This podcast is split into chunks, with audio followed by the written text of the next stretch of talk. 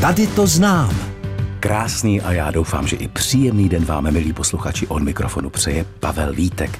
Příjemný, protože dnes nás čeká ráj na zemi, tedy Český ráj, abych byl přesný. Tato úžasná oblast se rozkládá na pomezí 3 krajů. Středočeského, Libereckého a Královéhradeckého. A tak si dnes uděláme výlet trochu i za hranice našeho kraje. Český ráj je lokalita, která nabízí krásnou lirickou přírodu, nádherná skalní města, působivé hradní zříceniny, zámky i místa s tajuplnou atmosférou. A nás dnes celou touto krásnou oblastí provede cestovatelka a fotografka Pavla Bičíková. Tady to znám. Písnička dozněla a já už ve studiu vítám mého dnešního hosta, cestovatelku a fotografku Pavlu Bičíkovou, která nás provede Českým rájem. Pavlo, dobrý den. Dobrý den, přeji všem posluchačům krásné dopoledne. Jste moc hodná, že jste si na nás udělala čas. Přiznám se, já se na to povídání moc těším, protože tato lokalita, nejenom mě, myslím si, že nás všechny velmi zajímá. Vy jste velkou milovnicí a znalkyní Českého ráje, ale pokud vím, odtamtud původně nepocházíte. Je to tak? Je to tak, no. Vlastně do Českého ráje jsem se dostala přes Prahu. Mm-hmm. Přes studia na vysoké škole, vlastně na vysokoškolské koleji jsem se seznámila s manželem, ano, který pochází z tohoto regionu. Jeho babička a dědeček bydleli v Staré Roubence a my, když jsme skončili školu, tak jsme se přestěhovali do staré rozpadající se Roubenky, protože v té době jsme byli velcí romantici a jezdili jsme závody za psím spřežením. Takže tak jsem se odstla vlastně já z Hané, z Kroměříža, uprostřed Českého ráje na kopci Kozákov. A jak tedy dlouho už v Českém ráji žijete? No, žijeme tam už 35 roků, ono to běží strašně rychle. A řekněte mi, kde konkrétně tam bydlíte? Já slyšel, že na nějakém horském hřebenu nebo? Na hřebenu nebo na Kozákově. Kozákov, to je vlastně nejvyšší hora Českého ráje, 744 metrů vysoká a my tam bydlíme na hřebenu Kozákovském a to je velká výhoda, protože se nám otevírají nádherné výhledy jak na Český ráj, ale když se otočím na druhou stranu, tak se mi zase otevírají právě výhledy na Krkonoše, na Jizerské hory, takže prostě úžasné pohádkové místo. Tak to musí být opravdu nádherné, ale řekněte mi, jaké to je žít na takovém místě? To určitě není jenom o těch výhledech. Určitě, tak samozřejmě tím, že my bydlíme na takové polosamotě, tak to bydlení je tam náročnější, obzvlášť když máte malé děti, tak ano, vlastně děláte taxikáře, musíte vozit děti všude, do školy, na kroužky a podobně, ale ten klid, ta pohoda a to prostředí, prostřed přírody prostě stojí za to. Za tyhle ty diskomfortní věci. A právě když říkáte o té přírodě a o těch výhledech, musí to být jistě úžasné na takovém místě i fotit. To bez zesporu. Já miluju východy a západy na Kozákově, když se ráno válí mlhy dole v údolí v Českém ráji a vykukují třeba jenom trosky z těch mlh, anebo hora Vyskeř. To jsou prostě úžasné chvilky. A západy, ty tam jsou také nádherné. Když stojíte na Kozákově a koukáte, jak sluníčko pomaličku zajíždí za Ještěd, který je také takhle krásně vidět z Kozákova, tak to jsou neopakovatelné chvilky. A našli bychom přímo na tom vrcholu Kozákova něco, řekněme, zajímavého nebo hezkého? Tak je tam rozhledna, z které samozřejmě ten výhled je ještě lepší, než když stojíte jenom na zemi. Je tam jedna z velice starých turistických chat, kterou zakládal klub českých turistů a za pár roků vlastně už budete slavit téměř 100 roků. Když se tam vydáte v létě, tak kromě těch nádherných rozhledů možná budete mít štěstí a uvidíte tam padáčkaře, kteří lítají na paraglidingu, protože Kozákov je ideální místo právě na tyhle letecké sporty. No a když tam přijedete v zimě, tak si můžete vzít buď běžky, anebo sjezdovky, protože tam také přes 100 roků už funguje lyžařský vlek, o který se stará Sokol Chuchelná kluci. Je tam zase sněžování, takže i když vlastně nejsou úplně dobré zimy, jakože poslední rok bývají, tak prostě Kozákov jezdí v zimě a můžete si užít skvělou lyžovačku. Mým dnešním hostem je stále cestovatelka a fotografka Pavla Bičíková a procestujeme dnes společně Český ráj. Pavlo, kdybychom měli procestovat tedy celý Český ráj, byli bychom tu asi minimálně týden, tak si pojďme tedy představit dnes aspoň některá jeho místa.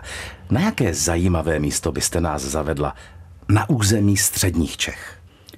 Tak já mám u toho území střední Čechy asi nejraději oblast Příhradských skal, Velice ráda vycházím z takové malé osady Dneboch, kdy jdete po turistické značce, která vás vyvede nahoru do skalního města k Drábským světničkám. A tady ten úsek je moc hezký proto, že tam v roce 1926 byl velký sesuv půdy, který zavalil i částečně vesnici, ale díky tomu sesuvu tam začaly růst stromy zakřiveným způsobem. Říká se tomu tančící les, protože vypadá jak šavle ty stromy, jak jsou zakřivené. To musí být strašidelné. Ne, je to naopak velice krásné. A že projdete tady tímhle tančícím lesem a pak už vstupujete do skalního města, že má trhlinama, vystupujete nahoru na to skalní plato a můžete se pak vydat na Mužský, na vyhlídku, na krásnou vyhlídku do restaurace, kamkoliv. A když se potom tedy posuneme trochu víc na sever, tak asi nejznámější dominantou Českého ráje je zřícení na hradu Trosky. Jak vy tohle místo vnímáte? Ono přece jenom působí až trochu dost mysticky. Tak je to, jak jste řekl, dominanta Českého ráje, protože vlastně Trosky vidíte téměř z každého místa v Českém ráji a je to i snad nejfotografovanější místo. A zase mám spoustu krásných fotek, jak už jsem zmiňovala, kdy často Český ráj na podzim nebo brzo na jaře je zalitý inverzí, zalitý mlhami a právě jenom ty trosky vykukují vlastně ven, co jsou krásné fotografie. A nebo se mi teďka podařila krásná fotka, když byl úplněk, tak kdy úplněk vlastně ležel na špičce jedné z těch věží trosek. A nebo se mi podařilo i najít dvě místa v Českém ráji, kdy mám vyfocené trosky, a v zákrytu je Sněžka, takže vlastně takové dvě velké významné dominanty České republiky, Trosky a Sněžka na jednom místě. Tak to musí být překrásné. Vy ráda mluvíte i o místě, které se nachází pod Troskami, a sice o Podtroseckých údolích. Co je to za místo? Tak jak jste se zmínil už, nachází se tato oblast Mokřadů pod Troskami a je to soustava údolí, kde bylo vybudováno v 16. století 8 rybníků za účelem pěstování ryb. A dnes je to přírodní rezervace, kde turisté zase mohou procházet po turistických značkách a obdivovat na jaře kvetoucí orchideje, užívat si krásné ráno, kdy se probouzí příroda a švitoří venku ptáci a zase se válí mlhy třeba na těch rybnících. Najdou tam také zbytky starých mlýnů, protože Podtrosecká údolí dřív byla vlastně mlynářská oblast. Aha. Bylo tam na těch potocích, tam bylo 18 mlýnů, už se jich mnoho nedochovalo, ale třeba, když dojdete k Nebáku, rybníku Nebák, tak tam ještě je krásný barokní nebákovský mlýn. A další místo, které podle všeho ráda fotíte, je Věžický rybník. Kde bychom jej našli? Tak Věžák, ten je součástí Podtroseckých údolí a určitě ho posluchači znají z mého oblíbeného filmu Jak dostat tatínka do polepšovny.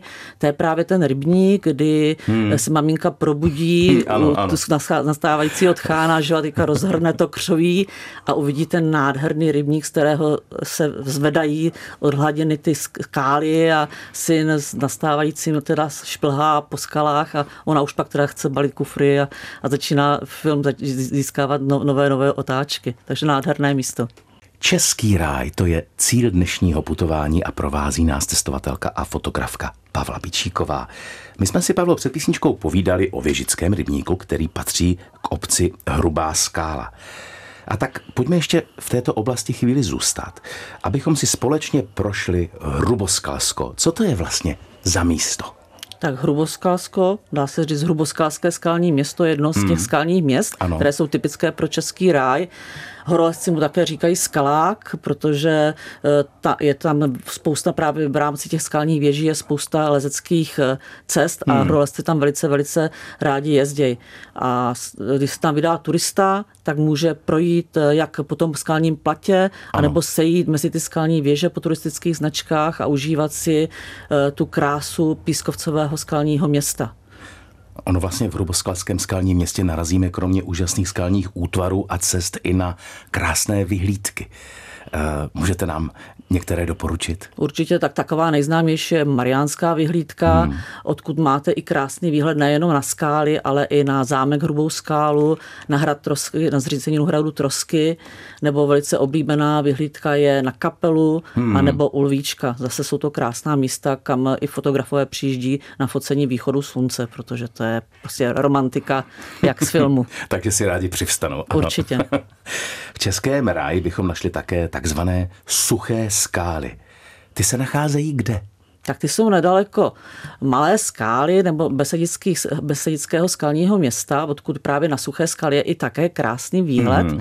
A vlastně Suché Skály jsou trošku jinačí než pískovcová skalní města. Ty pískovcová skalní města jsou tvořená pískovcovými věžemi a Suché Skály jsou také pískovcové, ale jsou z tvrdého pískovce a je to kilometr dlouhý hřbet. Proto se mu také říká České dolomity nebo Kantorovy varhany, protože opravdu je to nádherný zubatý hřbet.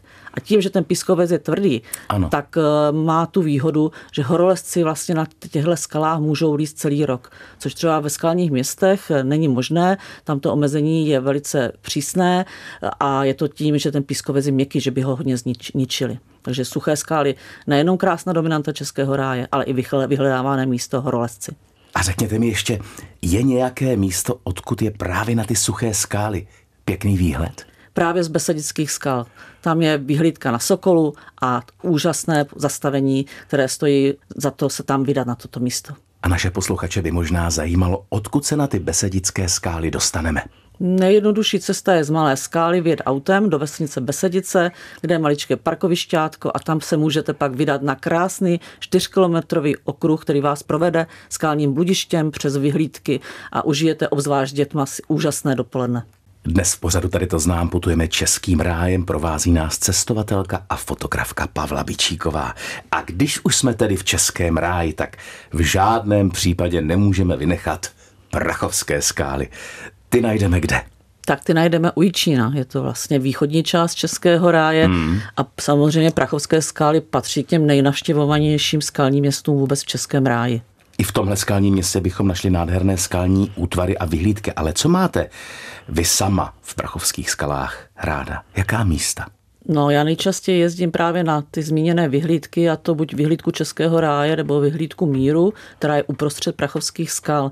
Ale zásadní pravidlo, které dodržuju, ano, je zase brzo ráno anebo pozdě večer, protože bohužel tím, jak jsou Prachovské skály známé, tak o prázdninách nebo o víkendech tam během dne potkáte velké množství lidí. Ano. Ale když tam třeba vyrazíte stačí v 8 hodin anebo v 6 hodin podvečer, tak už tam jste téměř sami i vlastně ve špičkové sezóně a můžete si tam užít právě ten klid a ty nádherné výhledy uprostřed těch monumentálních pískovcových skal. Takže už víme, nebo máme doporučeno, v kterou denní dobu a v kterou roční dobu jsou tato místa ideální pro snímky. Já miluju podzim, protože se stromy zabarví a protože ty skalní města většinou jsou v listnatých lesích, takže ty stromy vytváří pak nádhernou barevnou kulisu pískovcům. A jakou atmosféru obecně mají podle vás Prachovské skály? No právě pokud, ono to opravdu záleží, kdy tam vyrazíte. Když tam vyrazíte v poledne, tak mají atmosféru naprosto turistickou a pro mě to znamená prchnout někam jinam. Ano. Ale když tam vyrazíte v podvečer, tak je to místo plné klidu, energie, pohody.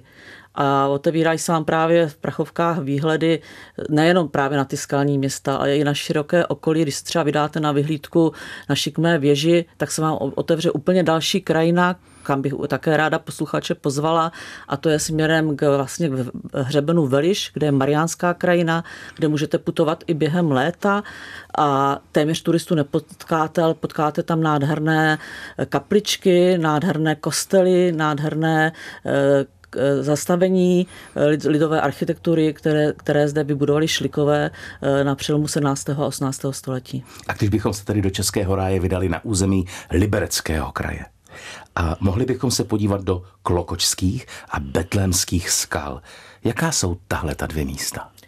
Tak tyhle ty skály, já tomu říkám, že to je jeden velký ementál, protože je protkány spoustou jeskyní. Většinou ty jeskyně samozřejmě nenajdete, protože jsou ukryté, jsou schované, je tam spousta převisů, dřív tam chodilo spousta trampů. Jak turista tam může navštívit jeskynu Postojná, která je na turistické trase a takovou malou dírou vlastně vlezete dovnitř, je dobré mít čelovku a tam se dostanete do obrovských skalních prostor, jeskyních a i Klokočky prostě stojí za to. Určitě stojí i za to, že tam najdete zříceninu hradu Ročtejn, která zase stojí za návštěvu, protože po schodech se propletete těmi skalami, na kterých dřív tento hrad stál, a dovíte se spoustu zajímavých věcí o celém regionu. Cestovatelka a fotografka Pavla Bičíková, která je mým dnešním hostem, nás provází českým rájem. Abychom ale v českém ráji neputovali jenom skalními městy, pojďme se ještě podívat na nějaké hrady a zámky. Jaké bychom právě v českém ráji třeba našli?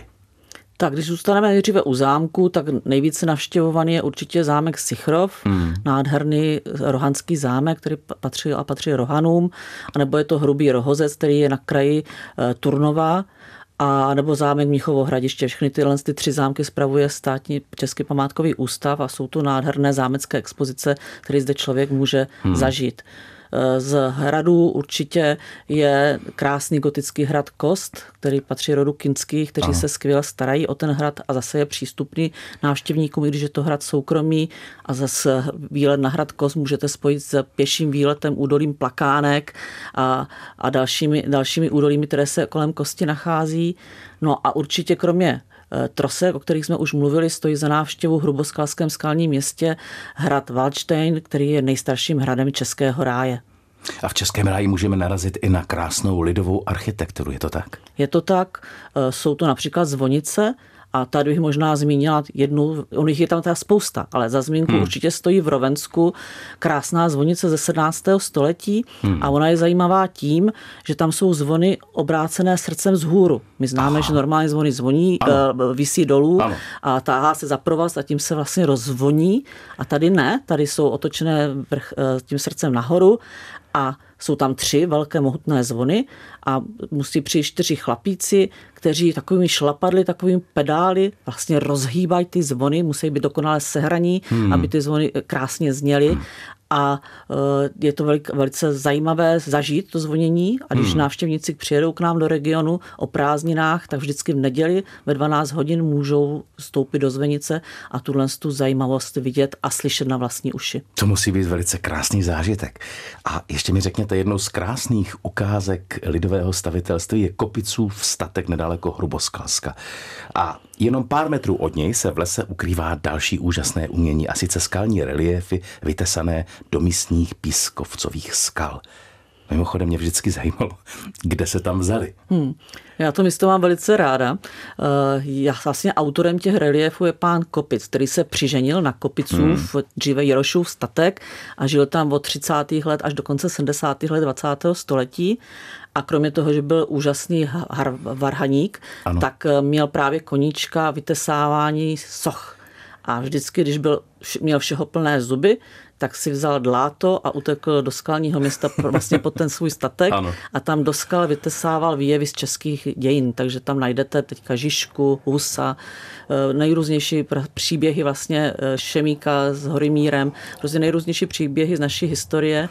Pan Kopis samozřejmě už nežije, ale na tom statku bydlí jeho dcera, která už je teda seniorka, ale stará se krásně o ty skály a vždycky před sezónou umete ty cestičky, takže vás ty cestičky vlastně tím lesem hezky provedou, a často ji vidím i na zahrádce a člověk, když s ní pohodí pár slov, tak se doví spoustu zajímavostí o tatínkovi, že ten život vlastně tady na statku uprostřed Hruboskalského skalního města vůbec nebyl jednoduchý, i když nám teď připadá velice romanticky. Ano.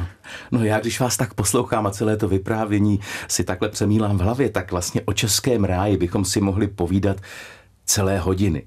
A bohužel pro to dnešní povídání nám už čas pomalu vypršel, tak mi ještě prosím na závěr řekněte, já vím, že je tam spousta krásných míst, scenérií s různou atmosférou, ale jaké místo vy sama v českém ráji celkově máte nejraději? No já nejraději se vracím právě do těch besedických skal, o kterých jsme hovořili. Ráda jezdím ráno k Věžickému rybníku a právě do těch Podtroseckých údolích a určitě Kozákov, protože tam bydlím, a Kozákov je totiž ještě zajímavý tím, že tam najdete spoustu drahých kamenů. On je zajímavý, že on je vlastně nejmladší a nejstarší sopka českého ráje, protože ono vlastně fungoval jako sopka v Prvohorách a díky tomu nám tam vznikly ty drahé kameny, které se tam nacházejí, jaspisy, ametisty, chalcedony, a pak teda soptil ještě v Třetihorách. Takže a díky tomu vlastně máme ten Kozákov takový, jaký je, takže on je obrovsky zajímavý. Najdete tam i dokonce pískovcové skalní město, kterému se říká Proskalí nebo Měsíční údolí, a spoustu dalších zajímavých míst, takže Kozákov je takový malý český ráj vlastně na jednom místě. Ano, milí posluchači, takže nejenom, že uvidíte rajské scenérie, ale když budete mít štěstí a spoustu trpělivosti, třeba najdete i malý vzácný oblázek. Mým dnešním hostem byla cestovatelka a fotografka Pavla Bičíková. Pavlo, já vám moc děkuju i za posluchače, za to krásné a poutavé povídání o Českém ráji. Já také moc děkuju za příjemné dopoledne a budu ráda, když vaši posluchači k nám do regionu přijedou a užijí si krásnou dovolenou nebo krásný víkend u nás v ráji. Já myslím, že určitě, protože vaše povídání je rozhodně navnadilo. Tak já vám přeju ještě spoustu krásných fotek a krásných zážitků z Českého ráje a mějte se hezky. Díky moc, naschledanou. A to je pro dnešek, milí posluchači, úplně všechno. Končí pořad Tady to znám, tedy pro dnešek, a Pavel Vítek se na vás bude těšit opět za týden.